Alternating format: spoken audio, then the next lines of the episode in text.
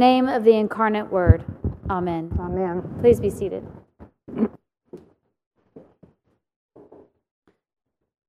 Well, I'm always talking about my favorite gospel stories.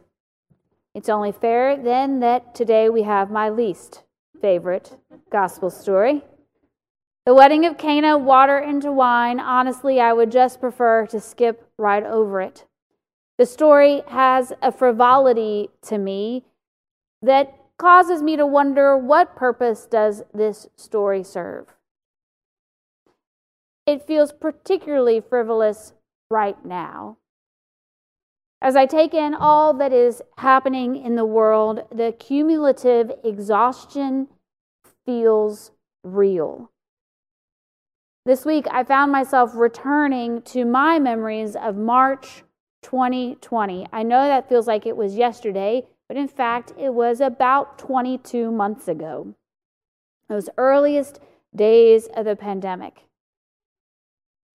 When I look at my reflection from that time, my reflections, I understand and understood then that I had no practice at leading church or parenting or going to the grocery store in the middle of a pandemic. It was all brand new to me. I had a lot of questions and fears and wonderings. Now, 22 months later, I have a lot of practice. Going to the grocery store has gotten much easier, thanks be to God. And yet, every week, there are questions, fears. Still feels like I have very little practice leading church or parenting in the middle of a pandemic. And so, the story that I want from the gospel today is the one, you know this one, the one where the pandemic ends and we return to normal, whatever normal is now. And so, I suppose this is the gift of the lectionary. These pre assigned reason readings chosen by the seasons of the year without the whims and the wants of the preacher. So here we are Jesus turning water into wine. The story itself feels odd to me. There is nothing else like it in the Gospels. It is typical of John's Gospel to include something new or different or that we've never heard or seen before. The story of the wedding at Cana is particularly out of ordinary for John, though. John's Gospel is characterized by narrative teaching and lots of confrontations with the Pharisees and the Sadducees, and healings, of course. But here is Jesus at a wedding, an ordinary festival, performing an odd kind of miracle. This isn't healing the sick or feeding the hungry. This is the creation of an immense, I mean, like 180 gallons worth Yes, 180 gallons worth of the best kind of wine. Feels a little frivolous. Here's another interesting one of a kind element in the story. Jesus has this strange encounter with his mother, this interaction. She appears only twice in John's gospel, here and at the crucifixion. And I must tell you that this is just a rabbit begging to be chased, a story for our own projections about parents and children and mothers and sons. But this interaction between Jesus and his mother, it really, I think, serves one purpose. My hour has not yet come, he says. Here is our hint that this moment this sign has something to do with Jesus' life, but more his death and resurrection. Now, there are seven signs in John's gospel. They begin with today's story and they end with the raising of Lazarus. There is a feeding of the 5,000 and three healings. This is the smallest number of miracles in any of the Gospels. That tells me that John chooses them with care, with purpose. These are the signs that reveal who Jesus is and instill belief with all who hear and read this gospel. Now, with two of these signs, Jesus does something that only God can do. He manipulates water. In chapter 6 of John's Gospel, Jesus will walk on water. And here, water becomes wine.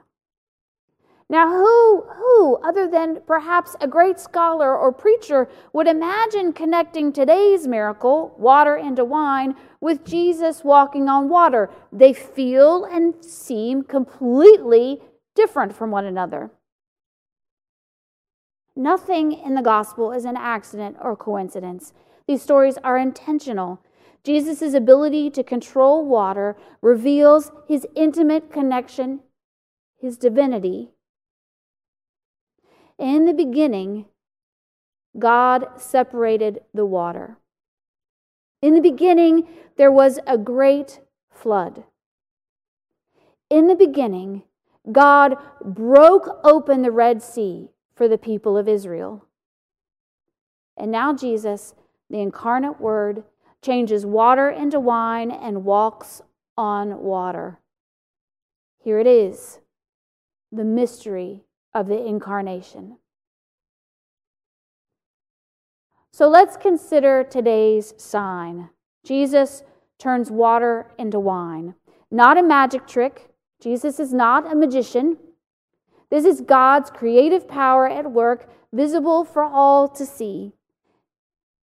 It's not a small sign. Again, 180 gallons of wine. And it's not just any wine, Again, it is the highest quality, the best wine.